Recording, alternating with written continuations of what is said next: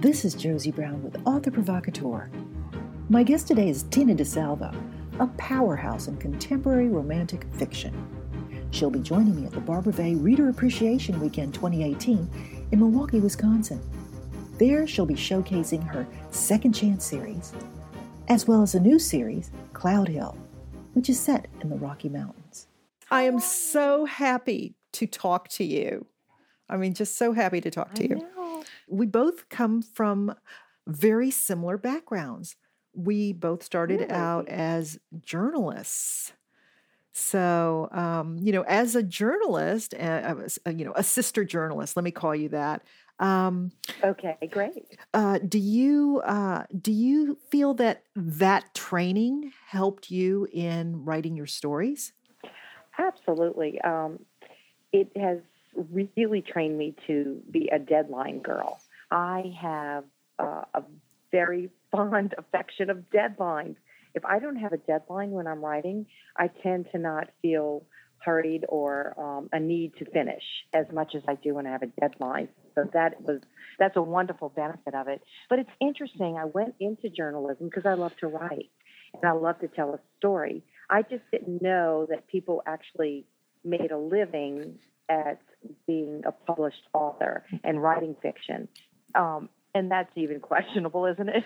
Right, right. But um, but I just love to tell the story, and so I uh, began in sports broadcasting, Whoa. which is really interesting. But my training in school was uh, communication arts journalism. Wow. And the broadcasting, and so yeah, so it does it does help Now, did you do TV or, or, or radio?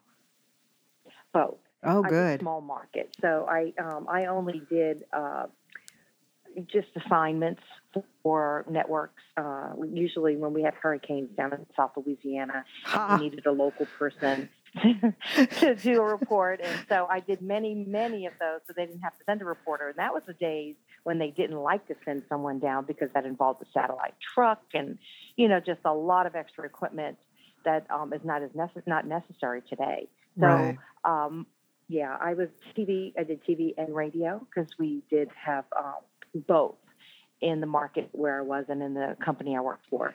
So we did a nightly newscast, and then eventually it moved um, to a five-minute uh, insertion on CNN headline news. They used to provide an insertion time for local news Right. uh, at, at six minutes before the hour, and we'd go we'd go in and do our basically our headlines, and then if there was something more we needed to do, then we went in and did the thirty minutes, or we did a thirty minute interview program that we did um, twice a week. wow. Yeah, that's kind of where. Yeah, it was. It's interesting how it's evolved over the years. And then radio, it, I did morning drive primarily, and uh, so you know those early mornings oh, my and, God. Uh, they are finding the news, making the beat calls, uh, you know, what happened overnight and that sort of thing. So, now, but I did meet a lot of interesting people, though, Josie, and that's that is an inspiration to a lot of my stories because I feature stories were my favorite thing, and really getting to know people and seeing them in their most triumphant times or the most challenging, and and and really getting in with them, sitting at their kitchen table and having a cup of coffee and walking through wh- whatever it was uh, at that moment really just um, touched my heart and really made me want to tell their story. wow. And, you know, it's so funny, too. I, I do see it in your writing because uh, there's a depth to your writing that um, you know some authors just don't have and it's i can i can see where you're you're drilling down drilling down drilling down and i can imagine you as a reporter doing the same thing to pull the story out of out of uh, you know the the interview you know just kind of say so that because people get shy in interviews they don't know what to say they stumble around. Right. and um, it takes a very special person to say okay what's the real story here? and to pull that quote unquote sound bite you know out of them that's not just quote unquote usable but but that that that you can that that actually tells the heart of the story And I was very much concerned about breaking up what they were saying. Um, you know, editing it. You know how you you you can do that with a cutaway right. You can say if they're saying something and then they stumble and then they stumble and then you piece it together and you do a cutaway you don't actually see that you chopped it a little bit. And I never wanted to do that. So I, I really worked with them to tell it to me as they would tell me. So I did do a lot of sitting at kitchen tables with a cup of coffee and that sort of thing because I wanted the story to be true and authentic and not have to splice it. Right. Together. Right. I haven't read all all of your books, but I would imagine that, you know, you would have had a reporter heroine at one point in time. Uh, did you ever go that route? I haven't yet. I haven't. This last story, Abby, I had the paparazzi coming because I am watching the trends. And because, uh, you know, this is 30 years ago that I actually started, over 30 years that I started in the business. And there's been so many different trends. So I addressed a little bit of the paparazzi um, chasing my heroine. Right. So I took it from that point of view. Yes. Uh, different. It's a different kind of you know complex thing that's going on today. Right. Well, you know, it's funny too because you know Abby, which is um, the third novel in your Second Chances series, um, mm-hmm. to me, kind of like she's a fun person uh you can you know she's she's very heartfelt and what was your process for coming up with her story well I I met Abby, me met Abby um, in Ellie's story. She and Ellie went through breast cancer together right. as best friends, right. and you develop these bonds with people. Um, I'm a breast cancer survivor, and um, October is very important to me, and I spend a lot of time. But I reflect on how you bond with the caregivers who are, are, taking care of you, your doctors, and the people sitting next to you in the chemo chair. And so Abby came from that. And so her journey through cancer was quite different than Ellie, the first heroine of my books. And so she was an earlier stage, she had an earlier detection, but nonetheless, she went through this journey and they had this special, special bond. So that's where Abby came from. But then I started thinking, um, you know, it's really important, and this goes to the reporters, the reporter uh, things that you were talking about. There's like a theme, there's a point to your story. So if you're reporting on a story, there's a point to it. Um, you know, someone's house got flooded. It was, you know, poor drainage, the storm, whatever that point is. So I, I, and it, we call it themes. Right. Fiction writing. Right. So um, Ellie's theme was more picking up the pieces, learning how to live after um, going through cancer. Well, Abby had her own hardships. She is Hollywood royalty um, I, uh, you know, it was not making a mistake when you're young in the public eye. I, you know, think Drew Barrymore and the Barrymores and right. you know generational Hollywood types, and she's in there, but she can't act, she can't sing, she can't dance. You know, but she's she's not a triple threat. no, but she made some mistakes when she was 17, and they followed her her whole life. She was it was an attribute to her name. Anytime her name came up in the media, it was you know, the mistake she made. It was always tagged with that because we tend to do that. We label people. Right. And so her story came from that um, hardship. So, yes, um, and I felt that. I just felt that, you know, how do you overcome this? How do you deal with this when people don't let you forget your mistakes? And then, then you have a new mistake that now that's very similar to the old one. And there you go. We have a story. Exactly. Exactly. And of course, you know, the hero who's trying to throw this back at her. Certainly, you know, right? that's not usually the way you endear yourself to a woman at all. But um, no, and she's stuck. So she is stuck, and he's kind of stuck with her.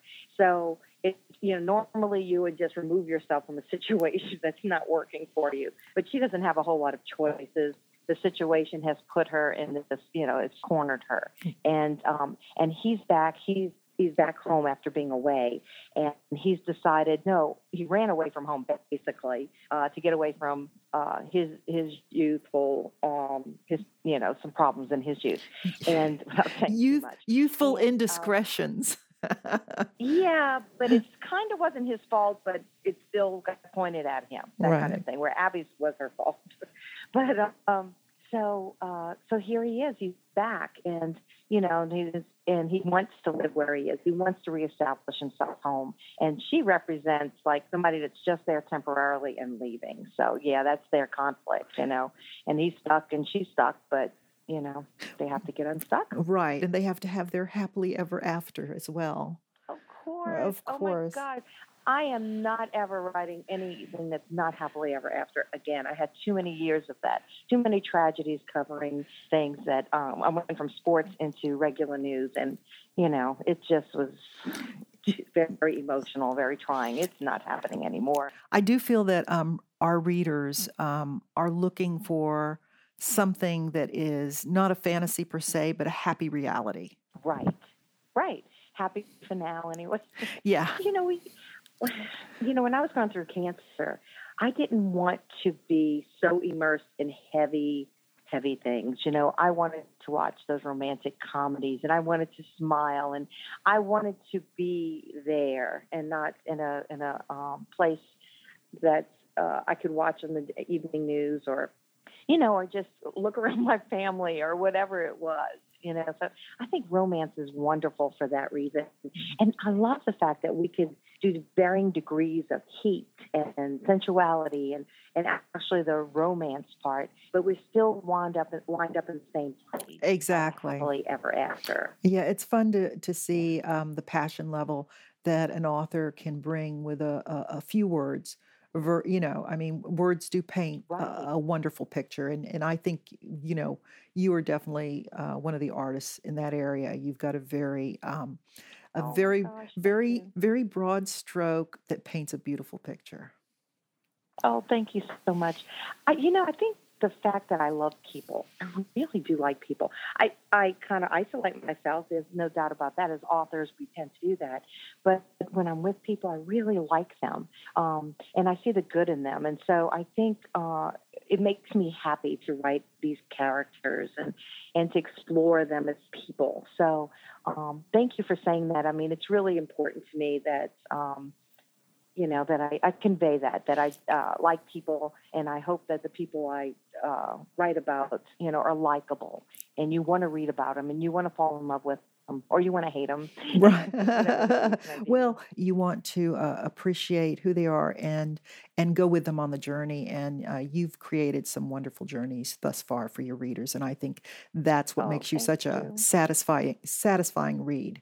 Um, I, I want to ask you so, what's the next uh, book on your horizon? In March or April, um, probably March, uh, I have. Uh, this. I'm writing historical western. Wow! so inspired. I know it's it's written, and I'm in the editing process, and you know that can take a little time. Um, I was so inspired when I went to Lake Tahoe years ago. Um, and visited Virginia City. And I was inspired by some of the stories I heard of the early people settling there. One in particular was a painted lady ah. who was in this town when it was a tent city. And she was, you know, doing her thing and making her living, but she was the only one there of, of her profession. And she stayed there and she continued to stay and she became quite quite an icon in Virginia City and she used to do backdoor doctoring and help women at the back door uh, ah. uh, people that, that were women in regular day of life that were abused and so forth so I didn't write her story although I'd like to maybe one day but um, at her death the town came out and and the men who appreciated her being there for, through thick and thin um, were on the street and formed a line. And the women of the town, who normally wouldn't celebrate a life of someone of her profession, also came out and honored her. Wow. And they actually buried her in her own little plot area. They didn't put her in with the regular community, but they didn't put her in the pauper and the um, the bad people uh, place. They had a special place for her. Right. And I just thought that was such an incredible story. And then I did the what if, you know, like we all do. So my story is um, it, it involves her life and um, and then the life of a young lady who comes to town. So um, they kind of I wove it together. So that's kind of what that story was about. I think it's great, and I, I I'm sure that the research was fun on this book, and also just bringing these people to life in a time period that we all you know fantasize about. I mean, we've all seen westerns or fell in love with books about westerns, and you you'll probably that'll be a book that you know future generations of readers will also fall in love with and and, and fantasize about being there. I hope so it's funny how these stories come to you. Um, also, I have a Cloud Hill series of four sisters, estranged sisters who have to come together, and it's in the Rocky Mountains. So I've primarily been writing about South Louisiana where I live. Right. Um, but I also have a second home. I consider it a second home in the Rocky Mountains. And I just have fallen in love with the people there, their hardiness and their um, the can do attitude and that sort of thing, and just the beauty of the area. So, um, the first book in the series is a Christmas novella. Right. And then I'm going to have the Four Sisters for the four seasons that they're there in this little community. So, I'm looking forward to that as well because it takes me into a place I love. I just love the mountains. So, um, you know, I come from below sea level, and now I'm going way up above. so it's been kind of a real big diversity for me. But the people at heart are all the same, and um, they all are. You know, people love family. They love their life. They love their community. They love the surroundings they live in. Right. So, um, and so I'm looking forward to writing these four sisters who, you know, who are very different, each of them, but um, have more similarities than they even realize. But I'm going to teach them. So, what will be the name of that series? And um, it's called the Cloud Hill series.